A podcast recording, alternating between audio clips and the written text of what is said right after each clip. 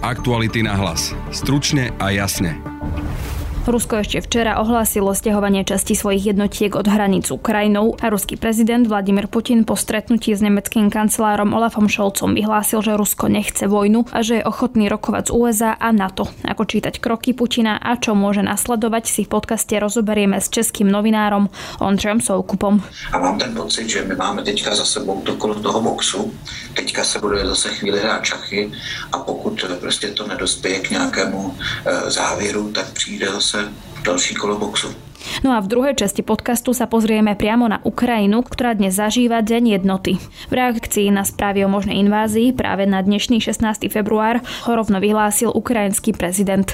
S našou reportérkou Stanislavou Harkotovou, ktorá je aktuálne v Kieve, sa pozrieme na reakcie Ukrajincov. Pracujú a nepanikária a vlastne aj v tomto duchu sa vlastne má dnes viesť tento deň. Práve počúvate podcast Aktuality na hlas a moje meno je Denisa Hopková. Dodávok máme dosť. Spolahnite sa, vo Forde máme dostatok dodávok pre vaše podnikanie. Či už si zvolíte Ford Transit, Custom, podvozok alebo 9-miestny dízlový mikrobus, získate tak top pomocníka pre váš biznis a to aj s možnosťou gratis servisu na 5 rokov alebo až do 150 tisíc kilometrov. Pre viac informácií a okamžite dostupné skladové vozidla navštívte Ford.sk alebo predajcu Ford. Ford Transit Istota pre váš biznis. Aktuality na hlas. Stručne a jasne. Na diálku sa spájam s českým novinárom a komentátorom z českých hospodárskych novín Ondřejom Soukupom. Dobrý deň. Dobrý deň. Das will ich doch sagen. Für meine Generation ist Krieg in Europa undenkbar geworden und wir müssen dafür sorgen, dass das so bleibt. Es ist unsere verdammte Pflicht und Aufgabe als Staats- und Regierungschefs zu verhindern, dass es in Europa zu einer kriegerischen Eskalation kommt. По поводу, хотим мы этого или нет. Конечно, нет. Именно поэтому мы и выдвинули предложение о переговорном процессе, результатом которого – должна быть договоренность об обеспечении равной безопасности всех, включая нашу страну. V podstate vieme, že teda Rusko včera malo podľa ich informácií e, stiahnuť čas svojich jednotiek od hraníc Ukrajinou a Vladimír Putin tiež včera po stretnutí s nemeckým kancelárom Olafom Scholzom vyhlásil, že Rusko nechce vojnu a že je ochotné alebo ochotný rokovať z USA a NATO. Ako to čítate vy toto celé, čo sa udialo v ten včerajší deň aj s ohľadom na to, že napríklad sa hovorilo o tom, že ten konflikt by mohol vypuknúť teoreticky teoreticky dnes? Já si myslím, že ono je to prostě taková jako psychologická válka.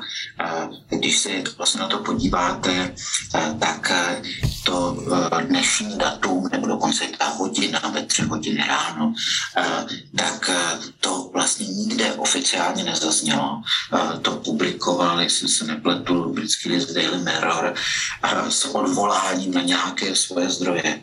Ale američtí představitelé vlastně sami říkali, eh, že oni nemají eh, zprávu o tom, že Vladimir Putin vydal rozkaz armádě, jak to psali některé americké listy, že neví datum, že přirozeně neví ani hodinu, takže já si myslím, že tohle je taková jako do určité míry nafouknutá bublina, která paradoxně vyhovuje vlastně oběma stranám, tedy Rusku a Západu, ohledu, nejméně to vyhovuje Ukrajině, eh, protože ta je v tomhle tom ohledu taková jako jenom ten eh, pěšák, který jako sklízí eh, ekonomické důsledky, ale na jednu stranu američané můžou říct, podívejte se, my jsme teďka zastavili prostě na poslední chvíli vypuknutí války, protože jsme to zveřejnili, protože jsme jim dali jasně najevo, co by se dělo.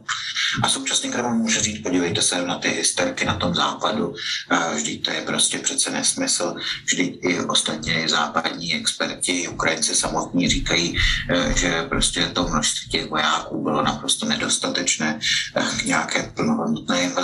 Takže já to čtu tak, že to je prostě jedna zase další kapitola uh, nějakého prostě blafování mezi uh, Ruskem a Západem, uh, kdy obě strany se můžou tvářit, že vlastně vyhrály. Teda hovoríte, že je to jedna kapitola a keď túto kapitolu zavrieme a otvoríme tu ďalšiu, tak podľa vás to včerajšie uh, vyhlásenie Vladimíra Putina aj po tom, čo bol s nemeckým kancelárom Olafom Scholzom, hovoril napríklad o tom, že síce tie jeho požiadavky neboli splnené, ale že sa tam objavili uh, nejaké momenty, o ktorých je ochotný rokovať, napríklad, že sú spojené s európskou bezpečnosťou a podobne. To sú nejakým spôsobom podľa vás zásadné vyjadrenia v zmysle, že vidíme, že ten Putin možno e, predsa len, že ten konflikt nebude, alebo je to opäť len nejaká taktika, nejaká hra, ktorej ani netreba nejakým spôsobom venovať veľkú pozornosť? Já upřímně řečeno jsem přesvědčen, že prostě konflikt nebude přinejmenším v té podobě nějaké ruské vojenské invaze na Ukrajinu, protože Rusko by na tom jako nemělo absolutně co získat, naopak by mělo spoustu co tratit. Ten konflikt není až tolik o Ukrajině, je o tom, že Rusko se snaží teďka Západ donutit k jednání o nějaké nové architektuře evropské bezpečnosti o tom, aby eh, se prostě zastavilo rozšiřování na to, eh, aby eh, vlastně alianční jednotky z jiných států aliance nebyly na území těch jako členských států a tak dále.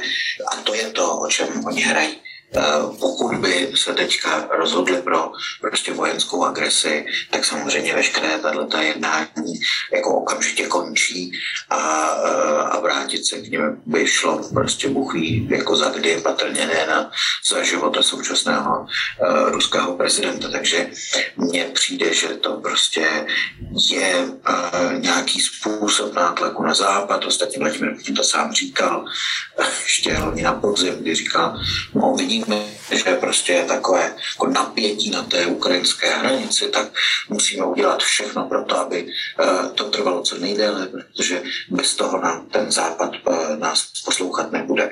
V tomhle ohledu on má samozřejmě eh, pravdu, když říká, podívejte se, my jsme donutili je jednat, což když se člověk podívá na ten seznam návštěv v Moskvě za poslední jeden, dva týdny, tak eh, to, to je víc prostě politiků, než tam bylo za poslední dva roky.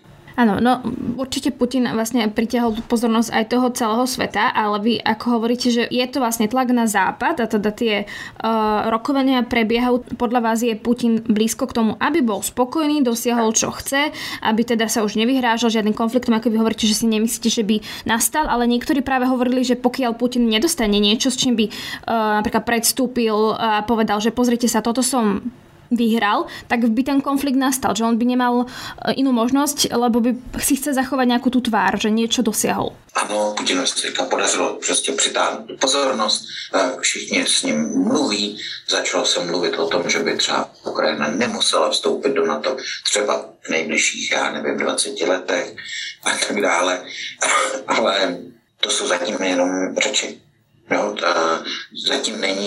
Nějaká vysloveně dohoda na stole, přirozeně takováhle jednání trvají spíše léta než, než dny nebo týdny a prostě tato eskalace se prostě může úplně klidně zopakovat, já nevím, za dva měsíce, za půl roku, kdy, kdykoliv.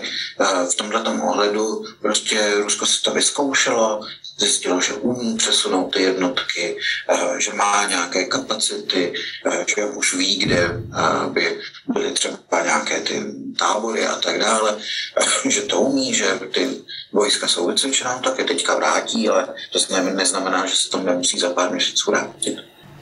Áno, čiže vlastne čo očakávate, že pokiaľ teda ešte s ním nebude viac západ rokovať, nepristúpi viac na jeho podmienky, tak to skúsi znova a znova pritlačí. Teda aký scénar momentálne očakávate, že bude nasledovať? Já si myslím, že prostě bude, budou rozhodně tlačit na to, aby já nevím, v řádu měsíců eh, došlo k nějakému pokroku v těch jednáních. Eh, ale a pak může být prostě cokoliv. Tam eh, jako jedna z vlastností uh, ruského prezidenta je, že on si vždycky nechává uh, otevřený tolik možností, kolik to vůbec jenom jako jde.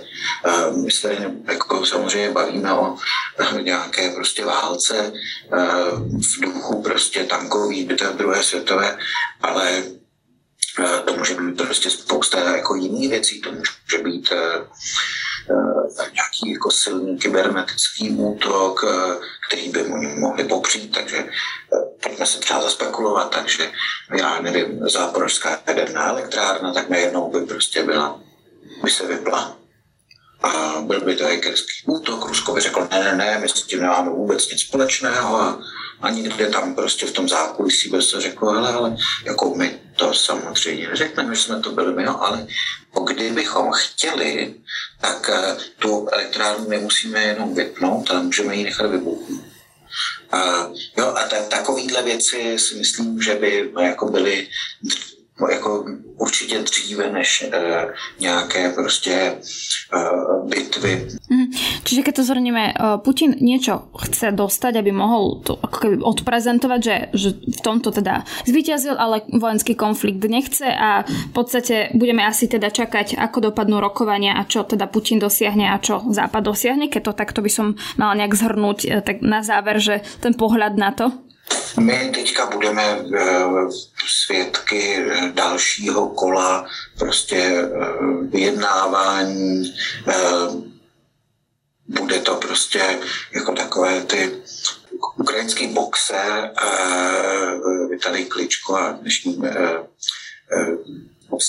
primátor Kyjeva, kdy si jako navrhoval, že by mohl být sport, který by kombinoval box a šachy a on je velmi dobrý šachista, že by se prostě jako vždycky soupeři zaboxovali, pak by udělali, já nevím, deset tahů a pak by se zase šli za, zaboxovat.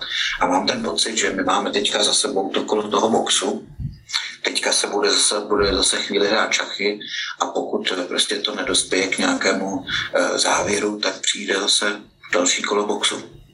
Tak určite to teda budeme sledovať, ale na teraz ďakujem Ondřejovi Soukupovi z Českých hospodárskych novín. Ďakujem pekne.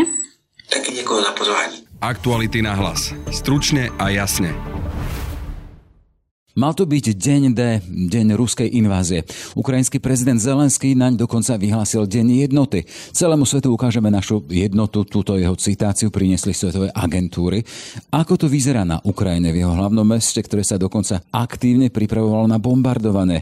Našimi očami a ušami rovnako hmatom je priamo v ukrajinskej metropole. Reportérka Aktualit Stanka Harkotová. Pekný deň prajem. Dobrý deň. Deň jednoty vyšiel dokonca prezidentským výnosom. Ako vyzerá v praxi? Počuli Ukrajinci volanie Zelenského po vyvesení vlajok či nasadení modrožltých stúh, ako to som to čítal? Z môjho pozorovania to zatiaľ nie je nejaká masovka, možno aj vzhľadom na to, že e, je predsa len pracovný deň, takže e, ľudia sú ešte v práci, ale ja som e, si teda ráno odbehla tuto v Kieve na námestie nezávislosti, kde sa stretli študenti ktorí sa organizujú v tých akoby aktívnych mládežnických organizáciách vládnej strany Sluha ľudu. A zároveň bolo vidieť, že sa vlastne pred svojim pracoviskom stretli aj zamestnanci Ukrajinskej pošty, ktorá je v centre mesta a takisto vlastne vychádzali s rôznymi transparentami. Tí študenti hovorili na, najmä o potrebe ako keby jednoty a zamestnanci zase poukazovali na to, že pracujú a nepanikária a vlastne aj v tomto duchu sa vlastne má dnes viesť tento deň, že vlastne Ukrajinci majú ukázať, že sú v tom spolu, že neprepadajú nejakým zbytočným panikám a proste ich dnešný deň e,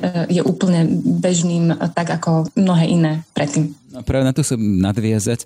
Nakoľko zarezonovali tie správy, že ten 16. február, dnešný 16. február na Ukrajine má byť ako možný deň začiatku invázie? Brali ľudia tie správy vážne? Ty hovoríš, že sa ich tam nezišlo veľa, lebo je bežný pracovný deň.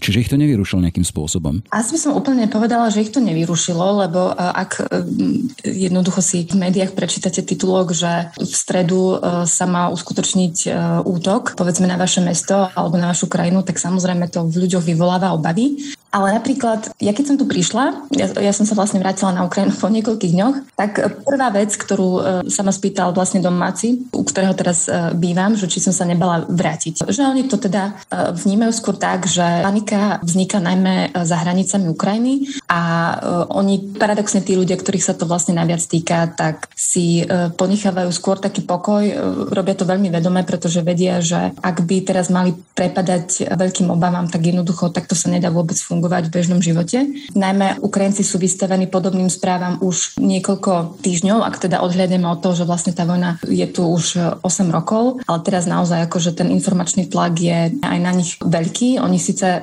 hovoria, hej, že teda treba si zachovať pokoj, netreba prepadať e, panike, e, ale samozrejme niekde v podvedomí to máte zafixované, že ak, e, ja neviem, na sociálnych sieťach na, na, na vás zrazu vypadne titulok o tom, že o tretej v noci, zajtra, hej, sa môže udieť raketový útok na nejaké objekty strategické v Kieve, tak vás to pochopiteľne neponecháva chladným a samozrejme síce zapínate všetky racionálne úvahy o tom, že prečo sa to asi pravdepodobne neuskutoční, ale cítite aj nejaký vnútorný stres. Ja som napríklad ten človek, ktorý si dlhodobo myslel a stále akože dúfa, že napríklad k nejakej veľkej invázii vojsť nemôže, ale včera ako náhle sa proste približovala tá hodina a aj keď si viete proste logicky zdôvodniť, že prečo k tomu teda pravdepodobne nedôjde, tak cítite také vnútorné napätie, že kto ho vie. A viem si predstaviť, že, že takto sa cítia aj Ukrajinci, že možno do polnoci niektorí čakali, boli na tých sociálnych sieťach, vraveli si, že uvidíme. No. Uvidíme to, čo sa vlastne zajtra ráno zobudíme. Hovoríš o tom, čomu sú vystavení aj mediálne Ukrajinci. Čomu sme vystavení my napríklad včera spravodajský štáb Českej televízie natočil reportáž o prípravách ľudí na bombardovanie v Kieve, s ktorým počítali. Radnica podľa tej reportáže dokonca pripravila mapu protileteckých krytov. A tu sa chcem spýtať, či bolo cítiť tie prípravy na avizovanú inváziu aj takto konkrétne? Ja mám pocit, že to nie je úplne že masová záležitosť. Asi by som to rozdelil na dve skupiny. Sú ľudia, ktorí sa vôbec nejako nepripravujú z rôznych svojich osobných dôvodov. A potom sú ľudia, ktorí e, nechcú nič nechať e, na náhodu. A áno, sú takí, ktorí si napríklad už dávnejšie zistili, že pokiaľ by došlo k nejakej udalosti, tak e, kde vo svojom okolí majú nejaký priestor, kde by sa mohli napríklad ukryť pred úderom teoretickým. E, sú ľudia, ktorí si pripravili tie tzv.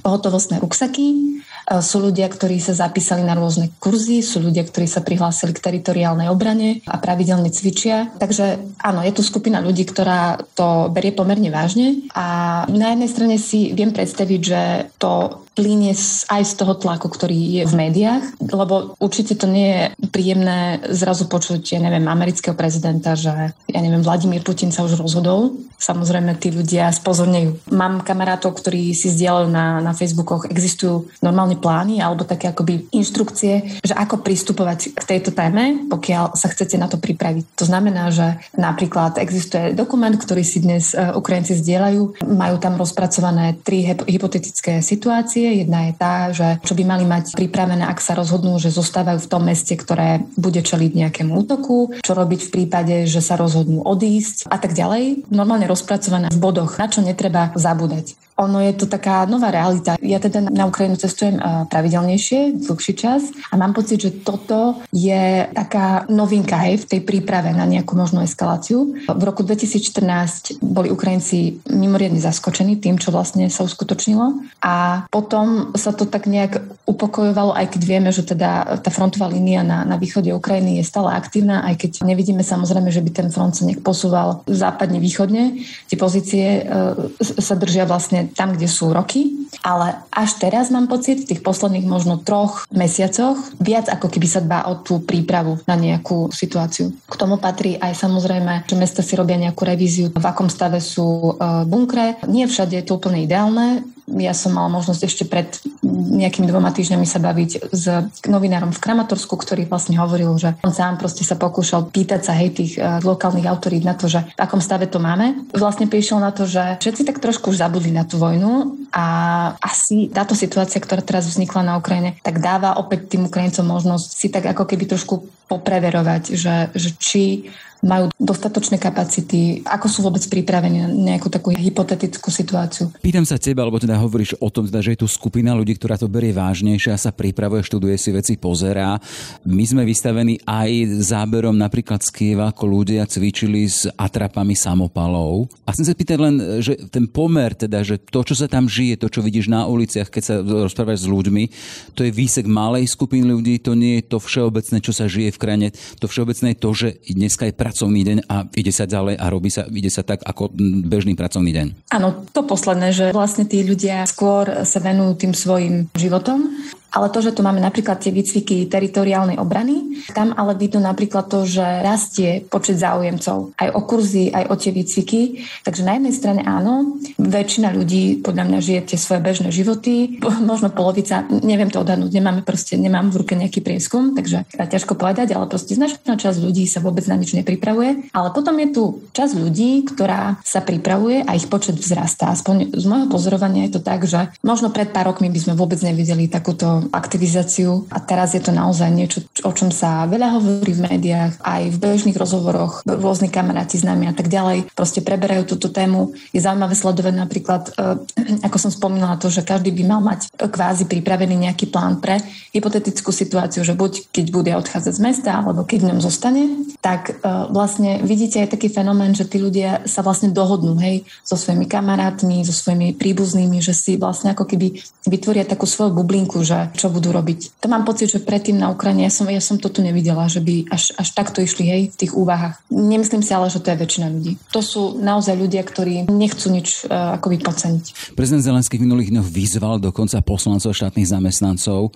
ktorí opustili krajinu. Koľký alebo aká skupina z, z nich vypočula túto, to volanie prezidenta, aby sa vrátil? Medzi nimi má byť aj skupina poslancov. Ja viem napríklad o tom, že Rinat Achmetov, čo je vlastne najvplyvnejší e, oligarcha tuto v Ukrajine, rodak z Donecka, sa nakoniec vrátil zo zahraničia a momentálne myslím sa nachádza v Mariupole, čo je vlastne mesto, kde jednak e, je tam tá jedna z tých e, jeho oceliarní a vlastne Mariupol keď sa teda akože hovorilo o tom, že ako by mohol teoreticky vyzerať nejaký útok alebo úder ruskej armády, tak sa hovorilo o tom, že jedno z tých miest by mohlo byť práve Mariupol, kde by sa teoreticky mohli snažiť ako prebiť na ten Krym po zemi. Takže v zásade tým, že ten Achmetov prišiel do Mariupola, tak tiež ako vyslal nejaký signál, že ja som tu, takže zachovávajte pokoj. Ale to je jeden príklad. Tie správy z miesta hovoria aj o tom, teda, že v pondelok alebo teda v dňoch, ktoré predchádzali tomu dnešnému 16. februáru z Ukrajiny šli desiatky čártrových letov oligarchov a bohatých ľudí, ktorí odchádzali z krajiny a práve na to reagoval prezident Zelenský, ktorý povolal alebo povolával naspäť štátnych zamestnancov a dve desiatky dokonca poslancov. A chcem sa spýtať, ty si teraz v Kieve, čiže si v metropole, ale predsa len tá nárazníková zóna zóna je východnejšie. Aká je situácia v Donecku a v Luhanskej oblasti? Aj tam, ja som napríklad dnes mala možnosť eh, vidieť také video z Kramatorska, čo je vlastne centrum eh, Doneckej oblasti, tej, ktorú má teda pod kontrolou e, Ukrajina, tak vlastne tam e, si tiež ľudia zorganizovali takú akciu. E, ja som mala pocit, že teda je to aj, aj zorganizované aj spolu s armádou, pretože tam vlastne na tej akcii boli aj vojaci a je to také zaujímavé vlastne sledovať, že ako aj ten Donbass vlastne reaguje na tieto, na tieto veci, pretože to je jeden z tých hlavných argumentov, ktorý tak zaznieva aj keď ľudia uvažujú o tom, že prečo teda Rusi by si nemohli už dovoliť akože nejak razantnejšie zautočiť, pretože práve tie oblasti, ktoré kedysi možno boli na váškach a, a práve tam Rusi vyvíjali svoje aktivity, pretože vedeli, že toto sú akoby ľudia, ktorí jednak sú ruskojazyční, ktorí majú bližšie ako keby e, k tomu Rusku, pretože tam majú povedzme príbuzných, pretože tam častejšie cestujú a, e, a tak podobne, alebo majú nejaký bližší vzťah jednoducho k tej, e, k tej krajine. Takže to, že spustilo tú operáciu na východe, nebola náhoda, že práve v týchto oblastiach. A dnes, keď vlastne sa tí v Kremli musia dívať vlastne na tie mesta, ktoré kedysi obsadzovali ruskí dôstojníci bývali, tak vlastne vidia, že tam proste vejú ukrajinské vlajky a, a ľudia vlastne hovoria presne to, čo aj v iných e, častiach Ukrajiny, či už je to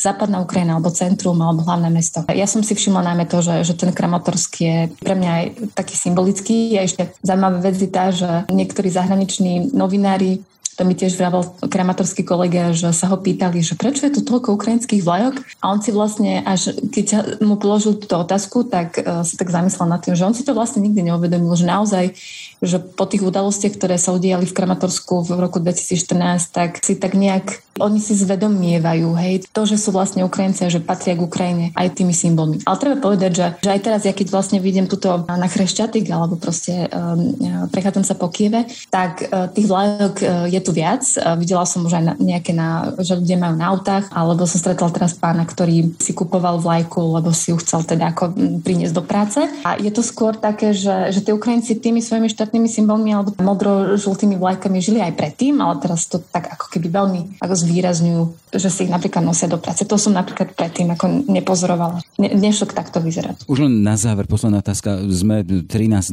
u vás je o hodinu viac teda v Kieve, predpokladám.